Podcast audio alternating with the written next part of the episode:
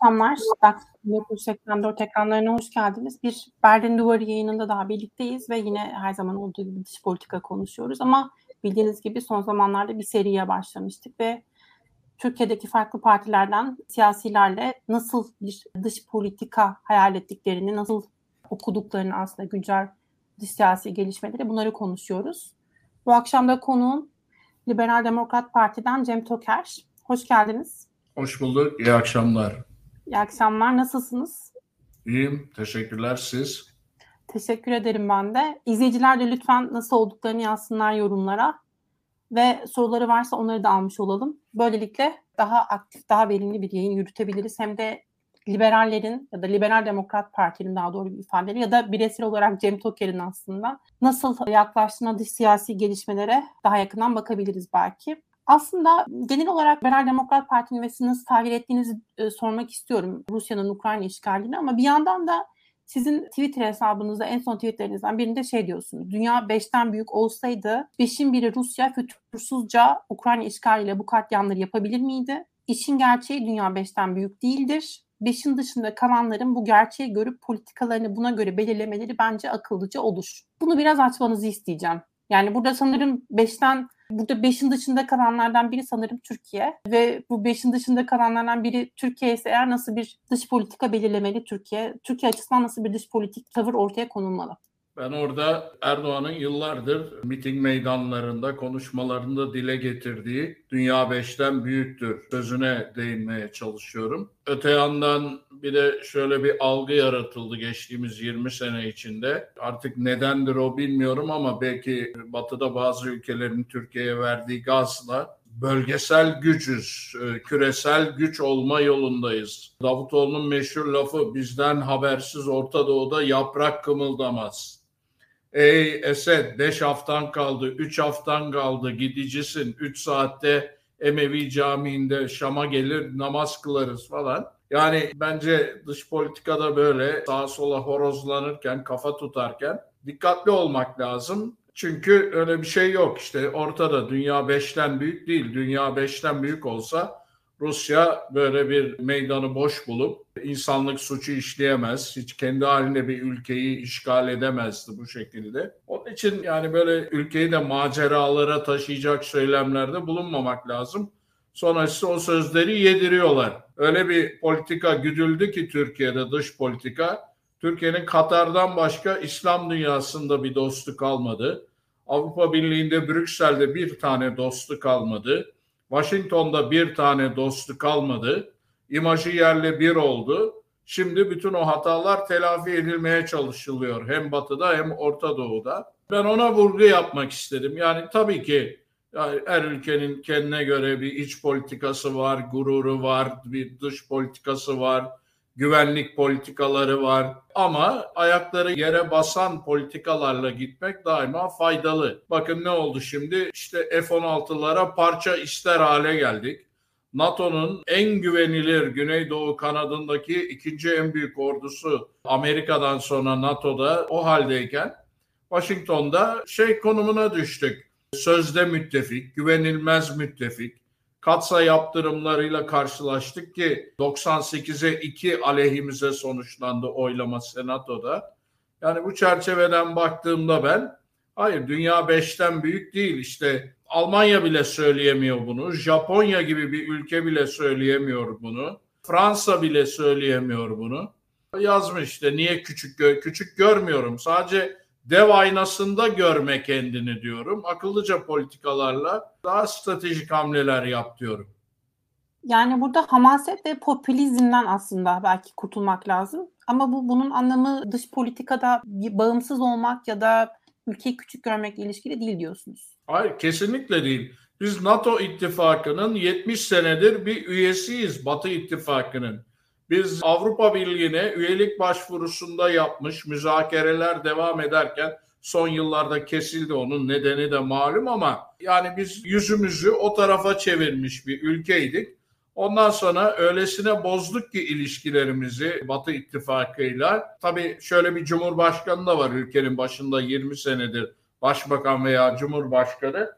Bizi Şangay Beşlisi'ne alın diyen tek ülke dünyada. Yani bütün dünya Batı ittifakıyla entegre olmaya ama ekonomik ama askeri entegre olmaya çalışırken sizin Erdoğan bizi Şangay Beşlisi'ne alın diye Putin'e giden bir liderdi. Bunların bir bedeli oluyor. Ekonomide de oluyor. Mesela Rahip Bronson olayını ele alın. İşte doların fırladığı, Trump'ın ekonominizi mahvederim dediği, mektup yazdığı, aptal olma diye Türkiye Cumhuriyeti'nin Cumhurbaşkanı'na. Bunlar sonra sineye çekildi ve Kornistan yapıldı. Pek çok alanda Birleşik Arap Emirlikleri'ne dendi ki alçaklar işte siz 15 Temmuz'un finansörüsünüz. 5 sene sonra ayaklarına gidildi. Suudi Arabistanlılara işte kasap denildi. Şimdi davayı oraya gönderdik. Libya'da NATO'nun ne işi var efendim kafa tutmaya başladık NATO'ya. Bir hafta sonra Türk gemilerini de NATO, NATO çerçevesinde gönderdik. Ben sadece tutarlı ve Türkiye'nin başını belaya sokmayacak politikalar. Yani batılı gibi oturursun masa etrafına birkaç gün, birkaç hafta stratejik bunu yaparsam ne olur, bu ne olursa ne olur, bunu dersem ne olur diye ben o zihniyetle bir dış politika çizilmesini öneriyorum. Peki bu yakınlaşma hamlelerini nasıl yorumlamak lazım? Gerek İsrail'le gerek Suudi Arabistan'la ve Kaşıkçı davasının da aslında Suudi Arabistan'a aktarılacağını okuduk. Mahkeme bu yönde karar verecek belli ki ya da verdi hali hazırda. Savcılığın bu yönde bir talebi vardı. Buna nasıl bakmak lazım? Sizce liberal değerler burada hırpalanmış oluyor mu? Buna rağmen Suudi Arabistan'la yakınlaşmak pahasına bu hamle nasıl yorumlanmalı? Hasarı tamir ediyoruz işte verdiğimiz hasarı söylemlerimizle ve eylemlerimizle. Sadece İsrail'le değil, sadece Suudi Arabistan'la Birleşik Arap Emirlikleri de değil. Yarın bir gün Mısır'la da hasarı gidermek için ilişkiler kuracağız. Büyükelçi gönderilecek ama öylesine karşımıza aldı ki bizim sorunumuz şuydu. Yani bizim derken Türkiye'yi yöneten kafadan bahsediyorum. Biz ümmetin lideriyiz. E sen ümmetin ben ümmetin lideri olduğum için işte Filistin sorunu da benim iç işimdir gibi politika gütmeye çalıştık. Suriye'nin iç işi benim iç işimdir. Mısır'ın iç işi benim iç işimdir.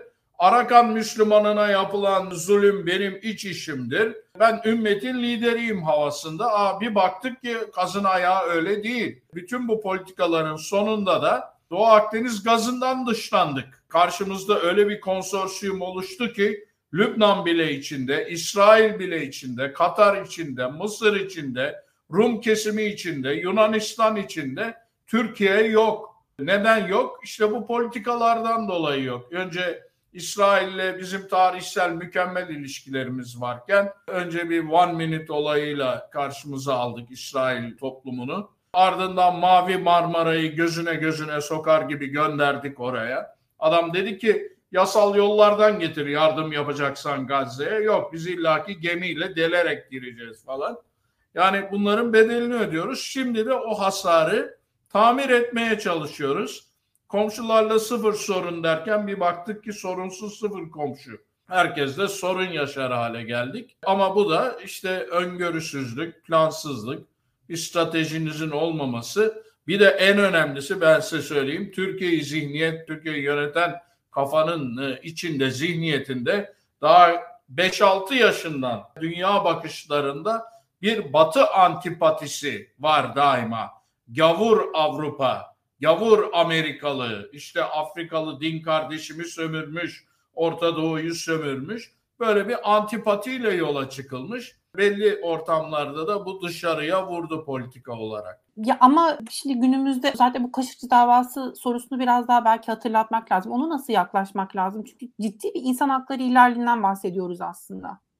Evet. Ülkenin egemenlik hakkından yani bizim Türkiye Cumhuriyeti topraklarında işlenmiş. Topraklarında işlenmiş, suç aletleri getirilmiş, bizim havaalanımız kullanılmış, bizim havaalanımızdan kaçırılmış şeyler, deliller iddiaya göre ceset parçaları delil olarak yani biz bu işi gerçekten yaptık diye Suudi Arabistan'a götürülmüş. Çok basit. O, o dönemde söylenen sözleri mesela Türkiye'yi yönetenlerin Suudi Arabistan'a yönelik söyledikleri sözlere bir bakın. Bugün geldiğimiz noktaya bakın. İsrail için söylenen sözlere bakın. Bugün geldiğimiz noktaya bakın. Birleşik Arap Emirlikleri için söylenen sözlere bakın Bugün geldiğimiz noktaya bakın. Sisi için söylenen sözlere bakın. Yarın bir gün Mısır'la geleceğimiz noktaya bakın. Hangi ülkede böyle bir e, tutarsızlık var? Ama bunların bedelini biz çok ağır ödedik biliyorsunuz. E, bu noktada Rusya'nın Ukrayna işgali gündeminde tekrar aslında bir anketi hatırlatmak istiyorum. Metropol anketine göre Türkiye'de insanların büyük çoğunluğu savaşın sorumlusunun Amerika Birleşik Devletleri ve NATO olabileceğini düşünüyor. Falan Türkiye'de birçok bir sol parti de aynı düşünceye sahip. Ukrayna'nın bir şekilde silahlandırıldığını ya da kışkırtıldığını ve günün sonunda da savaşın Ukrayna'ya NATO üyeliği sözü verildiği için aslında bu, bu gündeme gelebildiğimizi, bu işgalin olabildiğini söylüyorlar aşağı yukarı. Nasıl değerlendirmek lazım? Türkiye'deki evet, Batı karşıtlığının sonu gelecek mi ya da gelmeli mi ya da bilmiyorum nasıl değerlendirmek evet, lazım. Aklı biraz kafa çalışıyorsa gelmesi lazım. Ama burası duygusal, Müslüman bir Akdeniz ülkesi.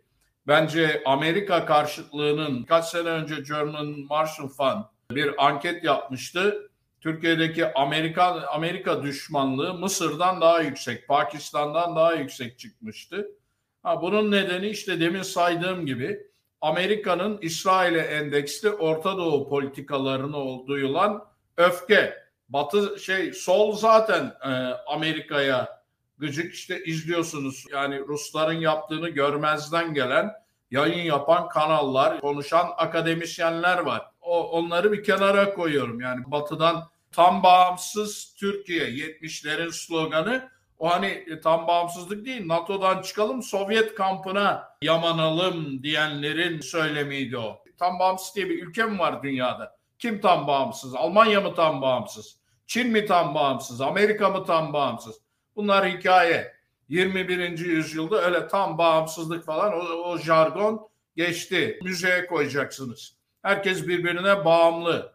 Onun için şimdi solun zihniyeti bu. Amerika, Batı, NATO karşıtlığı. İşte bazı kanallarda konuşanlar var. NATO'dan falan çıkmalıyız diye. Çünkü onlar öyle yetişmişler.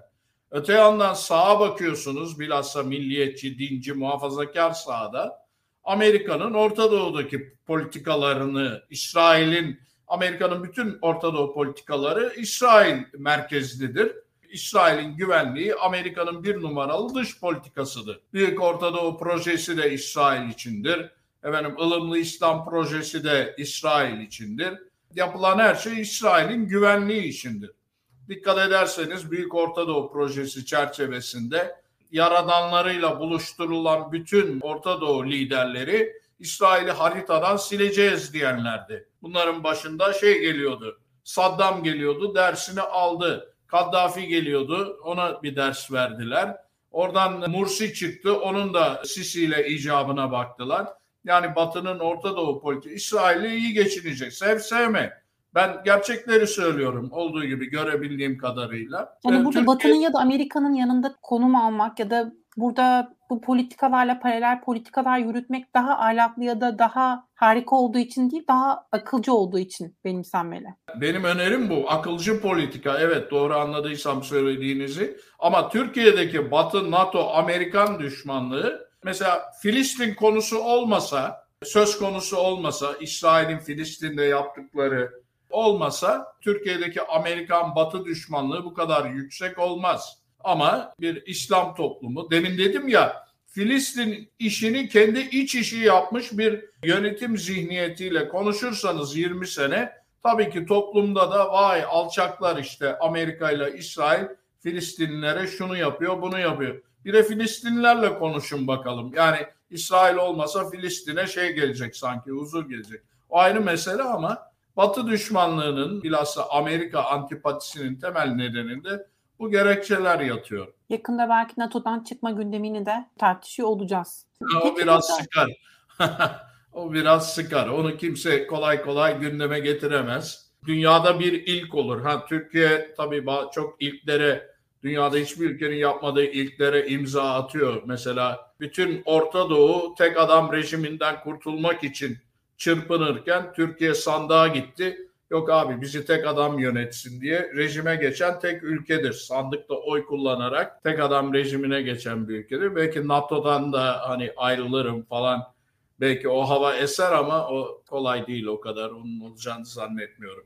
Amerika ve İsrail ile belki bizim bölgemiz adına iyi geçinmek gerektiğini düşünüyorsunuz. Burada sorun yok. Peki bu en son Rusya yönelik yaptırımlar meselesinde Türkiye nasıl bir tutum benimsemeyle Türkiye'de yaptırımlara katılmalı mı ne dersiniz? Türkiye akıllıca gidiyor burada. Orada krediyi vermek lazım. Yani objektif olarak konuşalım.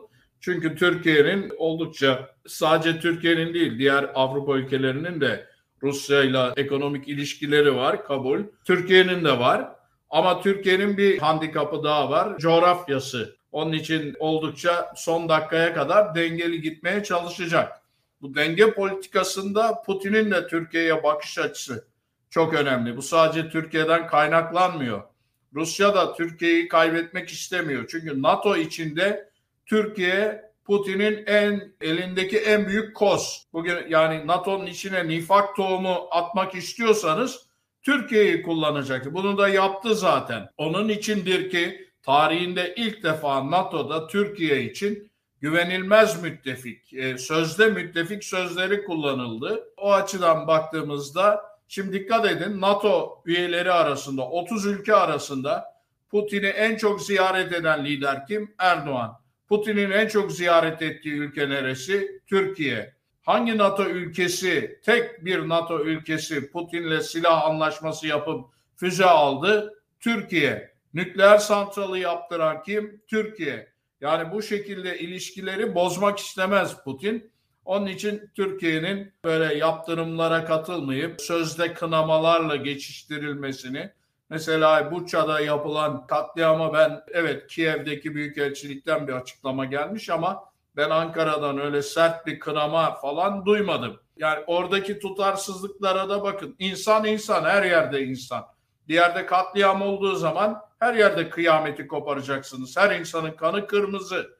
Ama Filistin'de böyle olduğu zaman vay terörist devlet işte caniler, nazi artıkları bilmem ne Rus yaptığı zaman gıkını çıkarmayacaksınız. Bu e, olacak şey değil ama e, hani biraz daha kınansa Putin buna tepki vermez. Çünkü Putin de Türkiye'yi elinin altında tutmak ister veya Erdoğan Türkiye'sini diyeyim elinin altında tutmak ister O zaman yaptırımlara katılınmamalı ama söylem bazında daha sertleşilebilir, ton yükseltilebilir diyorsunuz. Yükseltilebilir. Zaten yaptırımlara katılmasını Batı da istemiyor. Batı anlıyor bu Türkiye'nin durumunu. Onun için Türkiye'nin üzerinde öyle niye hava sahasını kapatmadın falan diye bir baskı yok şimdilik. Veya Rus mal varlıklarını, banka hesaplarını dondur diye bir baskı yok. Ama yarın bir gün esas turbun büyüğü nerede? Şu olasılık var. Yabancı basını takip ediyorum ben. Yarın bir gün kazayla veya kasten bir NATO ülkesine Rus füzesi düşerse Ukrayna'ya silah yardımı yapan bir konvoy Ukrayna'da veya Ukrayna sınırının ötesinde Ruslar tarafından vurulursa 5. madde devreye girer mi?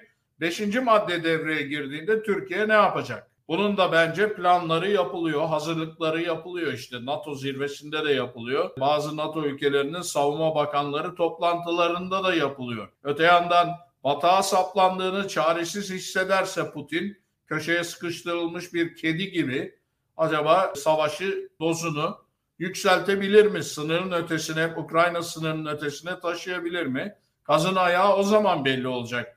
O zaman Ankara'nın tutumu ne olacak? Beşinci madde devreye sokulursa bu da çok önemli. Türkiye ve NATO için asıl kırma noktaları bunlar olacak diyorsunuz o zaman. Yani öyle Peki, elbette. Bir başka e, tartışılan konu aslında bu hem yaptırımlar, oligarklara yaptırımlar sürecinde bunlar, bu kişilerin mal varlıklarına el konulmasının liberal demokrasinin temsil ettiği değerlere aykırı olup olmadığı sorunsalıydı. Yine Avrupa Birliği yaptırımları bünyesinde e, Rusya da doğrudan Putin'e bağlı medya kuruluşlarına da yasak getirildi. Bunlar şimdi Avrupa Birliği ülkeleri içinde izlenemiyor. RTV Sputnik'ten bahsediyorum aslında. Sizce burada liberal değerlerle çelişken uygulamalara imza atıldı mı? Ve bu RT ve Sputnik özelliğini Türkiye için de sormak istiyorum. Sizce bu dezenformasyon kanalları kapatılmalı mı, yasaklanmalı mı ne dersiniz? Bir kere mal varlıklarına el koyulmadı, donduruldu. İkisi ayrı unsur.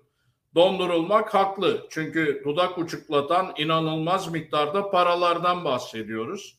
Batı'nın da Amerika'da da Avrupa Birliği'nde de paranın kaynağı belli olana kadar bu paralar nasıl kazanıldı şeklinde sorular cevaplanana kadar mal varlığı dondurulabilir veya bunlar Putin'in bir savaş şeyini, e, bütçesini finanse eden mal varlıklarıysa bir kısmı da Putin ortaksa bunlara o zaman burada ben e, yok liberalizmmiş, sosyalizmmiş, oymuş buymuş burada bir ihlal görmem. Haber kaynaklarının kesilmesi bakın savaş zamanında şey olmaz, ideolojiler olmaz. Yani savaşın ilk mağduru, ilk kurbanı gerçektir diye bir laf vardır. Onun için Batı kendi elindeki bir ülke burada saldırgan, agresif, durduk yerde bir ülkeye saldırdı. Kendisine o anda hiçbir tehdit olmayan, etrafına tehdit oluşturmayan barışçıl bir ülkeye saldırdı. Şimdi Rusya'yı haklı bulanlara şunu sormak lazım. Yarın bir gün Putin diyecek ki efendim sen Amerika'dan F bilmem ne alıyorsun 35, 16 her neyse veya NATO silahlı sen NATO'dan ben sınırımda NATO istemiyorum burnumun dibinde Çıktın çıktın yoksa sana da dersini veririm. Ukrayna'nın başına gelen bu. Rusya önce kendisine şunu soracak hanımefendi. Niçin eski uydu ülkeler, Doğu bloku ülkeleri özgür kalır kalmaz Sovyetler Birliği'nden ekonomik güvenlikleri için Avrupa Birliği, askeri güvenlikleri için gönüllü olarak niçin NATO'nun şemsiyesi altına girmeyi hissettiler? Zorunluluğunda hissettiler apar topar. Kimse o ülkelerin başına silah dayamadı. NATO bir politika benimsedi Sovyetler yıkıldıktan sonra. Open door policy yani kapım açık isteyen katılabilir diye. Ve o ülkelerin halkları da bir an evvel NATO şemsiyesinin altına girmek istediler. Bunu Ruslar Sovyetler döneminden sonra Rus Federasyonu kendisine soracak neden? Hadi sıkıyorsak Ukrayna'da bir şey yapılsın. Referandum yapılsın. Ne hangi tarafı istiyorsunuz diye. Sıkıyorsa Azerbaycan'da bir tane referandum yapılsın. Gürcistan'da, Ermenistan'da yapılsın. NATO mu istersiniz yoksa Rusya Federasyonu'nun uydusu olarak kalmak mı istersiniz? Önce bu soru yanıtlanması lazım tabii. Gerçek ortada. Onun için Rusya haklı. Ha Rusya şöyle haklı olabilir. Kendimi ara sıra bir koyu Rus milliyetçisi yerine koyuyorum. Bunu bana Amerika'daki üniversitede de hocam öğretmişti derse 80'li yıllarda Rus daha Sovyetler yıkılmadan Rusların en büyük korkusu kuşatılmaktır Batı tarafından. Çünkü hep Batı'dan saldırıya uğramışlar. İşte Napolyon gelmiş kapılarına dayanmış. Birinci Dünya Savaşı'nda yine saldırıya uğramışlar. İkinci Dünya Savaşı'nda Hitler gelmiş ordularıyla kapılarına dayanmış. Şeyden sonra da Soğuk Savaş'tan sonra da İkinci Dünya Savaşı sonrası Doğuda kendisine Varşova Paktı'yla bir duvar örmüş.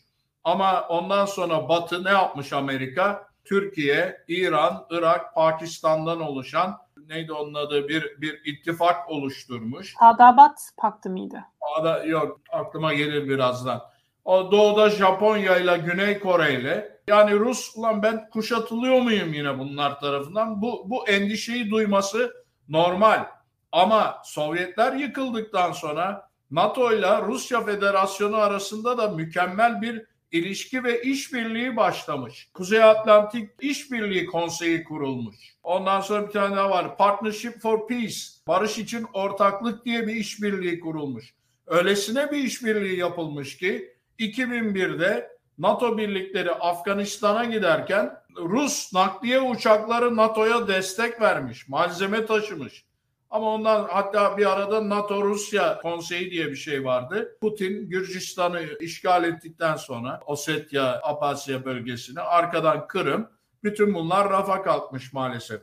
Yoksa Batı'nın işbirliği Rusya'yla gayet güzel gidiyordu ama Putin bunu şey yapmadı. Sürdürüyor. RTV Sputnik'e cevap alamadım. Bu arada Sadabat e, Paktı Türkiye ile ilgiliydi. Ben onu karıştırdım. Onu izleyicileri Hı. uyarayım da. Şey RTV Sputnik için diyorum. Ya onların yasaklanması Türkiye'de sizce mevzu bahis olmalı mı? Olmalı mı? Savaş zamanında dediğim gibi ideolojiler devre dışı çıkar şeyde kalamaz. Yani siz savaş zamanında ifade özgürlüğü, savaş zamanında efendim temel hak ve özgürlükler yani otorite evden çıkmayacaksın dediğin zaman çıkamazsın.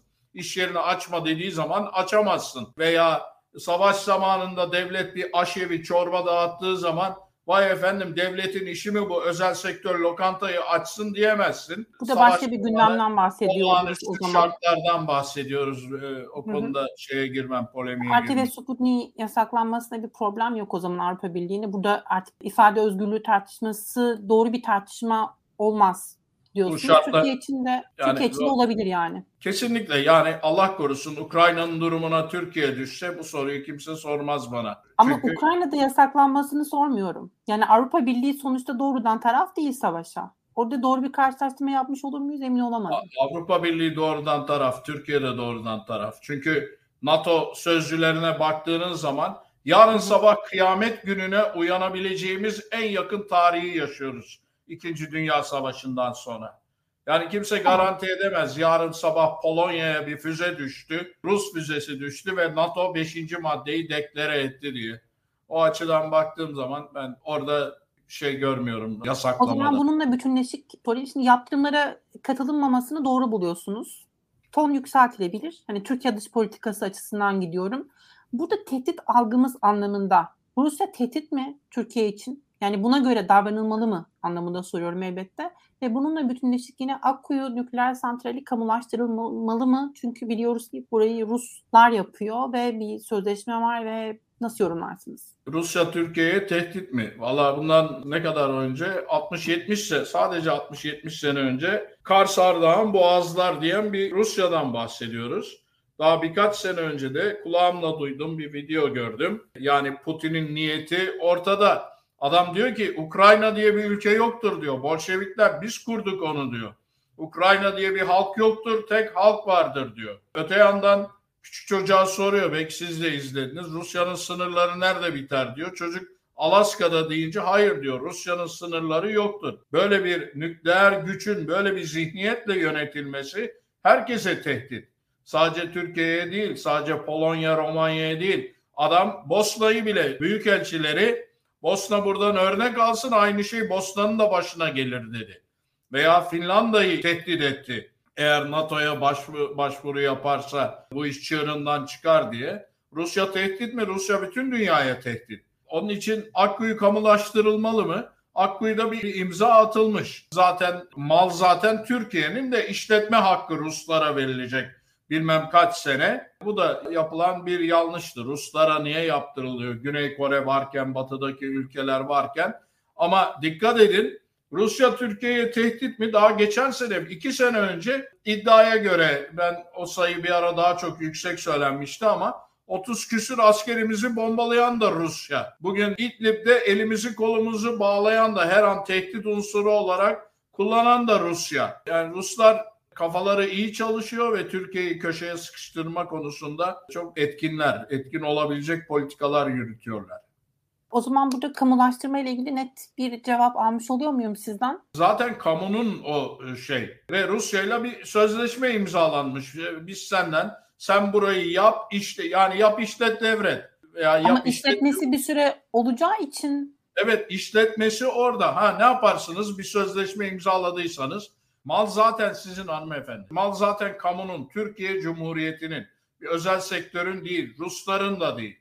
İşletme hakkını Ruslar yaptıkları için bilmem kaç sene fiyatı garantili elektrik satarak bu parayı çıkaracaklar. Rusların daha önce bu işi size Türkiye Cumhuriyeti'ne devretmesini istiyorsanız o sözleşmedeki tazminatı öder, Ruslardan yönetim hakkını alırsınız. Ondan sonra İsterseniz özel sektöre satarsınız belli şartlarla. İsterseniz mal benim ama işletme hakkı senin dersiniz. Bunu yapabilirsiniz Rusya'nın ama bir tazminat ödersiniz. Burada burada farklı modeller tartışılabilir ama bunu çok öncelikli tehdit anlamında değerlendiriyor değilsiniz. Bunu anlıyorum. Hayır, burada... Ka- Akkuyu zaten kamunun yani kamulaştırılmalı mı sorusu doğru değil. Tamam. Akkuyu ıı, santralı, nükleer santralı Türkiye Cumhuriyeti her neyse Enerji Bakanlığı mıdır, elektrik kurumu mudur nedir? Yani mal Türkiye'nin işletme hakkı Rusya'ya veriliyor ve Rusya'ya yaptırılmış bu. Bir başka aslında yine bununla bütünleşik belki de son Rusya-Ukrayna konusuyla ilgili son sorun belki de bu Avrupa Birliği yaptırımlarıyla yine bütünleşik anlamda işte doğal gazın yaptırım paketinde olmadığını biliyoruz ve Almanya belki de Rus doğal gazını en çok alan Avrupa belki değil en çok alan Avrupa Birliği ülkesi ve burada ciddi bir tabii ki işte alışverişten bahsediyoruz aslında ticaretten bahsediyoruz. Burada Avrupa Birliği gereken desteği verebildi mi? Burada hani Batı'nın ikiyüzlülüğü, Batı'nın zayıflığı, Batı'nın Batı gidiyor, Batı yıkılıyor. Nasıl bakmak lazım? Demin konuşmamın başında kim bağımsız tek başına dedim. Çin mi bağımsız, Amerika mı bağımsız, Almanya mı bağımsız? Burada da yani gayet mantıklı bir şey. Türkiye neden yaptırımlara katılmadıysa şeyde Avrupa'da Rus gazına muhtaç olduğu için bu yaptırımlara gazı ilave etmediler. Rusya diğer yaptırımlara niye tepki vermedi? Avrupa'nın koyduğu diğer yap mesela kömür gibi mal varlıklarını dondurmak gibi. Çünkü Rusya'da günde nereden baksanız okudum, ekonomiste okudum bir rakam. 250 milyon dolarlık gaz satıyor her gün Avrupa'ya. E Rusya'nın kasa da tam takır bu yaptırımlardan dolayı. Onun için karşılıklı işte bağımlılık bu. Ha, Avrupa ne yapıyor? Bu şeyi geçirdikten sonra bu badire atlatılırsa alternatif yerler işte Doğu Akdeniz gazının Türkiye üzerinden Avrupa'ya gitmesi veya Amerikan gazının sıvılaştırılarak Avrupa'ya gelmesi, belki İran gazının devreye sokulması alternatif arayışları içinde. Yani her şeyin böyle bu doğru bu yanlış, bu siyah bu beyaz böyle bir cevabı yok. Bu çünkü sürpriz oldu. Belli bir süreç içinde Avrupa'nın Rus gazına bağımlılığını azaltacak politikalar devreye girecek ve bu tedricen yani yarın yapılmayacak tabii Açıklanan ee, planlar bu şekilde. Doğru söylüyorsunuz evet. evet yani tüm politikalar evet, artık bunun üzerine Aynen ilerletilmeye öyle. çalışılıyor.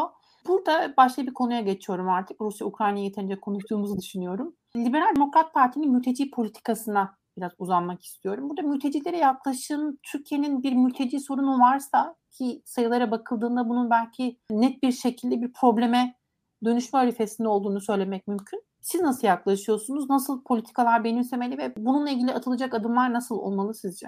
Şunu şurada yani sözlerimi şuradan aktarıyorum.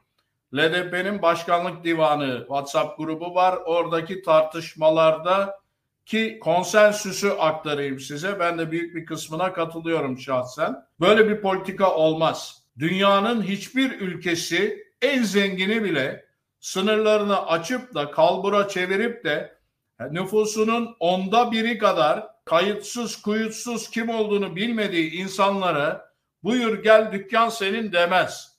Bunun çok ağır bir ekonomik bedeli olur, demografik bedeli olur, sosyolojide sosyal bedeli olur ve bunlar ödenecek. Bunu eleştirmek ırkçılık değildir. Avrupa'nın dikkat edin bizimle tek olan olumlu ilişkisi bize teşekkür ettikleri konu bu şeyleri sığınmacıları ülkede tuttuğunuz için Size teşekkür ederiz. Alın size 3 milyar dolar. Yani adam diyor ki sen benim tampon bölgemsin. Mülteci kampımsın. Ben de sana biraz para atarım. Sen bunları burada idare et. Ama yani bunun bedelini Türkiye mesela nasıl 5-6 sene önce uyarmaya başladık. Hatta adalet gidince ekonomi duvara toslar diye pek çok fikir lideri bunun sürdürülebilir olmadığını, sermayenin Türkiye'den kaçacağını söylediler. Dinleyen olmadı. Bugünlere geldik. Şimdi kafalarını duvara vuran milyonlar var. Aynı şekilde mülteci politikası da çok yanlıştı. Orada da aldatıldı AKP yönetimi Davutoğlu zamanında. Davut, işte Davutoğlu niye Esad'a bağırıyordu? iki haftan kaldı, üç haftan kaldı. Çünkü Amerikalılar öyle diyordu. İsrailler öyle diyordu. Bu adam devrilecek. O devrilene kadar sen al şeyi 100 bin, 200 bini ondan sonra çizeriz. Kırmızı çizgi ilk 100 bindi. Arkadan 500 bin oldu. 1 milyon. Ondan sonra kapılar açıldı. Şimdi Afganlar da doluyor. E, olayları biliyorsunuz. Bunun altına kalkma imkanı. Erdoğan'ın sözünü tekrar edeyim ya. 40 milyar dolar harcadık. Gerekirse bir 40 milyar daha harcarız. Bunu dünyada 190 küsür ülke içinde bir tane daha söyleyen ülke var mı? İzleyici sorusundan da yola çıkıp e, liberallerin sizce açık kapı politikasını mı savunması gerekiyor? Liberal anlayış bunu mu? Liberalliğimiz Türkiye içinde yaşayan Türk Türkiye Cumhuriyeti vatandaşları için, onların refahı için, onların mutluluğu için, onların güvenliği için. Ne demek? Bu ne saçmalıktır? Liberallik, enayilik mi? Açayım sınırı. Ondan sonra isteyen dünyada hangi hangi liberal ülke yapıyor bunu? Hollanda mı yapıyor? İngiltere mi yapıyor? Danimarka mı yapıyor? Amerika mı yapıyor? Amerika sınır duvar örüyor Meksika sınırına. Bunu da yapan daha liberal bilinen cumhuriyetçiler. Yani özgürlükleri daha çok savunan cumhuriyetçiler. Böyle saçmalık olur mu? Peki ee, ya bunlar aslında duvar örme politikası belki sınır sınırı aşıp gelmeyenler açısından daha çok anlam ifade eden bir politika ama Türkiye'deki rakamları göz önünde bulundurunca bu insanların geri gönderilmesiyle ilgili politikalar nasıl bir yol haritası benimsenmeli? Aslında izleyici sorusu da biraz onunla ilgili. Batı açısından nasıl karşılanır? Uluslararası hukukun ihlali gündeme gelir mi? Bunlara nasıl yaklaşmak lazım sizce? Batı, Batı nasıl paketlemiş ona bakacağız. Şöyle zararın çoğu zaten telafi edilemez bir şekilde gelişiyor. Ama farz edelim ki iktidar değişti. Ben kendi fikrimi söylüyorum. Partide tartışılan noktayı da söylüyorum. Ne yapıyor Almanya? Bir ara yaptı bunu. Ülkesine dönecek adama dedi 10 bin euro vereceğim. Avrupa'dan alınır ya Birleşmiş Milletler'den alınır. Bir teşvik verilir. Ondan sonra ülkelerine tedric hepsini göndermenize imkan yok. İkinci konu şöyle olabilir. Buraya gelirken veya vatandaşlık aldıysa veya yerleşme izni aldıysa herhalde resmi bir form doldurdu. Bunlar tek tek incelenir. Bu formlarda yalan beyanda bulunmuşlar varsa onlar da postalanır ülkelerine. Burada devlete yalan beyanda bulunduğu için. Batı bunu da yapıyor. Üçüncüsü de dersiniz ki şu şu kategorideki suçları birden fazla işleyen sığınmacı ülkesine sınır dışı edilir. Vatandaşlık verilmiş olsun olmasın bu şekilde bir şey götürebilirsiniz. Yoksa dünyanın en zengin ekonomisi böyle bir saçmalığın altından kalkamaz. Bunun bedeli çok çok daha ağır olacak. Ha kalanlar için ne yapacaksınız? Elinizden geldiğince entegrasyon, asimilasyon e, şeyleri yapacaksınız. Tamam gönderilmesi gündeminden bahsetmiyoruz o zaman. Hayır asla bunu yapamazsınız. 8 milyonu kim alır geri? Nereye gönderiyorsunuz? Yani zararın neresinden dönsek kardır zihniyetiyle hareket etmemiz gerekecek. Aslında birazcık Avrupa Birliği ilişkileri anlamında siz dediniz ki Avrupa Birliği'nin tek desteklediği, Türkiye'deki tek desteklediği politika mülteci politikası ve bunları burada tuttuğu için Türkiye'ye teşekkür ediyor ve bu doğru değil diyorsunuz açıklıkla. Bu noktada Türkiye'nin Avrupa Birliği adaylığı sürecinde aslında uzun yıllardır ilerleyen bir süreç var ya da ilerlemeyen aslında uzun son yıllarda özellikle bu süreç donduruldu. Bir türlü ilerlemiyor ama Türkiye Avrupa Birliği ilişkilerinin kökenine bakıldığında da zaten bu ilişkilerin uzun yıllardır sürdüğünü ama bir türlü üyelik konusuna tam anlamıyla gelinemediğini görüyoruz. Hem Avrupa Birliği üyeliğinin gerçekçi olup olmadığını merak ediyorum Türkiye açısından hem de farklılaştırılmış entegrasyon modelleri dediğimiz farklı işbirlikleri zamanında Merkel'in imtiyazlı ortaklık diye bahsettiği e, ama daha da kapsamının farklılaştırılabileceği modeller işte Birleşik Krallığın ayrılmasıyla burada başka bir modelden bahsediyoruz. Norveç için yine başka modeller var. Bunları nasıl yaklaşmak lazım? Sizce üyelik perspektifi devam ederken dahi bunların gündeme getirilmesi doğru mu? Bilmeyenler için söyleyelim. 80, 1980'den önce Avrupa Birliği Yunanistan'ı alırken Türkiye'yi de çağırdı. Gelin sizi de alalım diye. ikinizi bir arada alalım diye. Ama dönemin başbakanı Ecevit onlar o zaman ortak pazardı adı. Onlar ortak biz pazar olacağız diye reddetti. Ardından 80 darbesi geldi biliyorsunuz. 80 darbesini yapmış bir ülkeyi de Avrupa Birliği üyeliğe almadı. Ondan sonra işte ta şey gelene kadar çok büyük sorunlar yaşadık. Uyum yasalarını çıkaramadı bir türlü.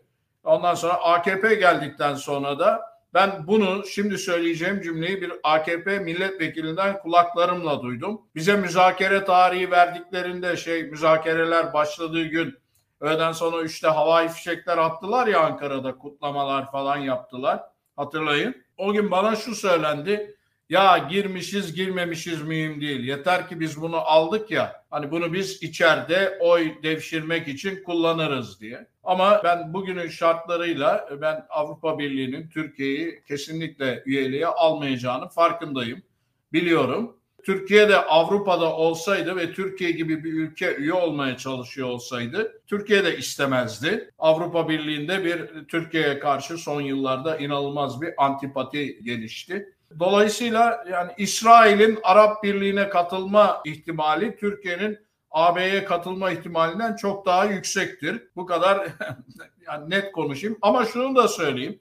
Kopenhag kriterlerini Avrupa Birliği için değil kendi insanımız için kovalayıp, yakalayıp uygulamaya başlamamız lazım. Yoksa ben açık söyleyeyim bir liberal olarak Avrupa Birliği'ni ekonomik bir dev ama siyasi bir cüce olarak görüyorum. İşte İkinci Dünya Savaşı'ndan sonra ikinci katliamlar yaşanıyor ve Avrupa'nın göbeğinde ve Avrupa seyirci. Avrupa pek çok şeye seyirci kaldı. Şunu da söyleyeyim her yerde dile getiririm. Bu görüşümü de paylaşayım sizinle. Avrupa Birliği bir coğrafi birlik değildir bence. Coğrafi olsa Kıbrıs'ın ne işi var? Bir din birliği de değildir. Çünkü İsveç'teki bir protestanla İtalya'nın köyündeki bir Katoliğin dünya görüşü, din şeyi farklılığı bir Polonyalıyla bir İngiliz Anglo-Sakson'un dini görüşü bir Müslümanla Hristiyan kadar farklıdır.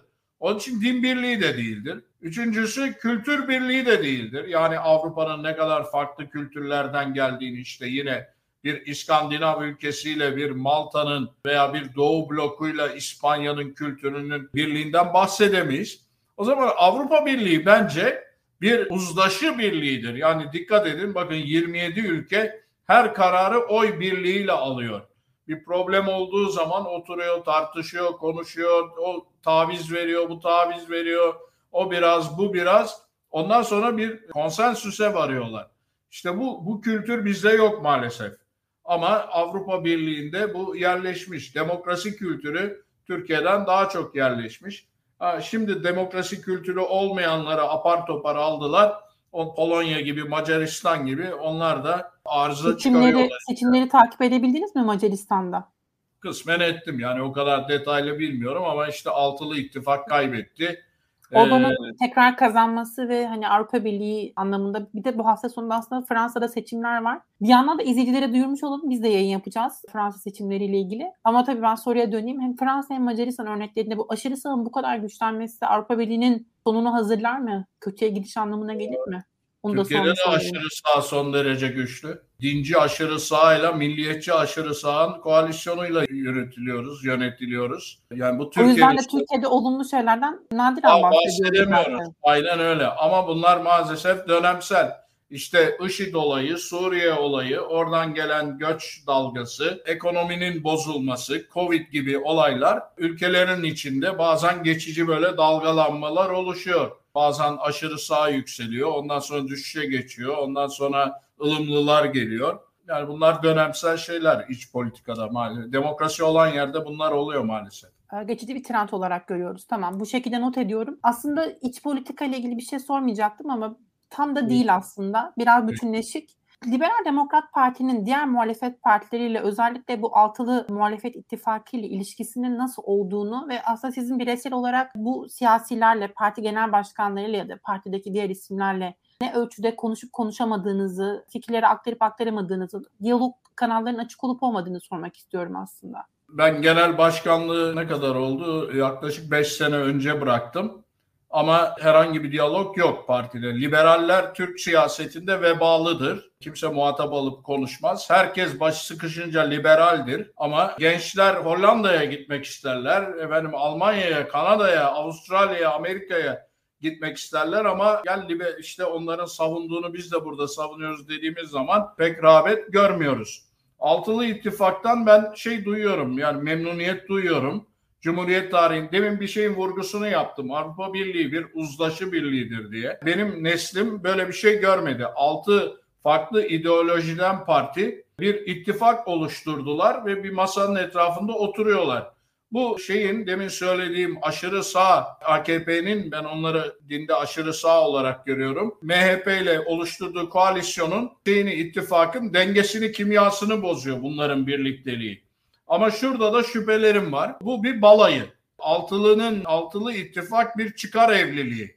Aşk evliliği değil ve işin ciddi konularını şimdi başlıklardan giriyorlar. Lay lay lay. Öylesi, öylesi daha iyi değil mi? Nasıl? Çıkar evliliği olması daha iyi değil mi aşk evliliği olmasından? O tercih kişiden kişiye değişebilir. Aşkı tatmamışlar belki öyle düşünebilirler ama o konulara girmiyorum. O işin uzmanı değilim. Ama şöyle söyleyeyim Şimdi Hayır, işte, yani liberal değerleri düşününce burada çıkarların öne çıkması işbirliklerini daha güçlendiren... Tamam ama şimdi ben çıkarların nerede duvara toslayacağını söyleyeceğim. Yani şimdi ana başlıklarda çıkarlar tamam milletin bir kısmının duymak istediği İşte hukuk devleti geri gelecek, şeffaflık geri gelecek. Yok efendim güçlü parlamento olacak, meclis yürütmeyi denetleyecek falan filan. Bunlara kimsenin itirazı yok. Tamam kula çünkü bunlar demokrasinin temel ilkeleri. Ama seçime giderken bir sene içinde hadi altı parti mülteci sorununda konsensüse varsın bakalım. Veya DEVA ile şey bir ekonomik politikada CHP anlaşabilsinler bakalım. Milletin önüne çıkmaları lazım. O işleyecekler. Veya İstanbul Sözleşmesi konusunda Saadet'le CHP anlaşabilsin bakalım. Veya demin dedim mülteciler, sığmacılar konusunda Davutoğlu'yla İyi Parti anlaşabilsin. Kürt sorunuyla ilgili İyi Parti ile CHP anlaşabilsin. Yani izleyici son... sorusuna bakınca yalnızca parti politikalarındaki uzlaşı değil bir de kişilerin, bireylerin, liderlerin egoları ve bunların uzlaşması gündemi de var aslında. Öyle Bravo, ona da gelecektim. Şöyle milletvekilliği paylaşımında görelim bakalım. Adamın sıfır nokta küsür oyu var. Abi diyor bana 20 milletvekili verin ki ben de grup kurabileyim. Öbürü diyor e, Cumhurbaşkanı adayı, çatı adayı. Oradan çok zor çıkar öyle ortak aday. Şimdi lay lay lom. Altılı parti konuşacak şey yapacak. Görürüz. Davutoğlu yüzde yarım oyuyla diyecek ki ben başbakanlık yaptım. İçinizdeki en kıdemli benim. Ben olmazsam olmaz. Veya ne bileyim Babacan Gül'ü getirmeye çalışacak belki. Kılıçdaroğlu ben çıkacağım diyecek. Yani burada bir konsensüs sağlanır mı bilmiyorum. İnşallah sağlanır. Ama şimdilik bu görüntü iyi. Ama gerçekçi olursak bunların altını doldurmaları lazım. Dolduramazlarsa ne olacak? Erdoğan'ın ayağına topu verecekler. Al bize miting meydanlarında at golü diyecekler. Erdoğan çıkacak millete değil. Bak altılı bir türlü ekonomik politikada anlaşamıyor. O onu diyor, o onu diyor. Kürt sorununda o onu diyor, o onu diyor. İstanbul Sözleşmesi'nde o onu diyor, o onu diyor. Madara edecek bunları. Onun için yani gerçekçi olmak lazım masaya yatırdığımız zaman. Bu sorunlara da bu aslında bu durumlara bu beklenen şeyler olduğunu söylüyorsunuz. Görünen şeyler olduğunu söylüyorsunuz. Bunlara da hazırlıklı evet. olmak lazım ama destekliyorsunuz bu durumda altılı masayı açık bir şekilde. Ee, şu ana kadar evet kültürümüzde, siyasi kültürümüzde böyle bir farklı ideolojilerden partilerin ortak bir hedef çerçevesinde bir araya bu kadar uzun gelip kalmaları takdire şayan bir şey. Cem Bey çok teşekkürler. Ee, gerçekten çok keyif aldığım bir yayın oldu. Ee, sizi dinlemek gerçekten çok güzel. Son birkaç cümleniz varsa alayım. Sonrasında yayını kapatmış olalım. Ben genelde hiç sevmem o son cümleleri. Sorunuz varsa yanıtlayayım. Kanal için, kanal için destek isteyebilirsiniz. Yani abone olun, yayını beğenin diyebilirsiniz belki. Madem son cümle bulamıyorsanız ben size önerebilirim. yani hep karşılaşıyorum bu soruyla ama hiçbirine yanıt veremedim arkadaşlar abone olsunlar. Yeni medya burada. Özgürlük burada. Onun için ben de pek çok şeye, kanala, YouTube kanalına üyeyim, destekliyorum. Siz hem dijitalde aktifsiniz hem de Halk TV'ye tahmin etmediğim kadar çok çıktığınızı da gördüm. Tele1, ee, Halk o... TV falan orada her yer Akit'te çok çıkıyorum bir de. Yani anlamıyorum nedir ama çağırıyorlar gidiyoruz işte. Çok teşekkürler tekrar. Siz Rica Kıbrıs'tan bağlanıyorsunuz bir de. Gerçekten zaman ayırdığınız için çok teşekkürler. Rica İzleyicileri de tekrar çağrıda bulunmuş olalım. Hem kanalı kanala abone olmayı hem yayını beğenmeyi unutmasınlar. Paylaşmayı unutma, unutmasınlar. Beğenmedilerse de yorumlara lütfen yorum yapsınlar yorumlar kısmında. Çünkü biz onları alıyoruz, değerlendiriyoruz kendi içimizde, kendi mekanizmamız içinde. Çok teşekkürler tekrar. İyi akşamlar herkese. İyi akşamlar.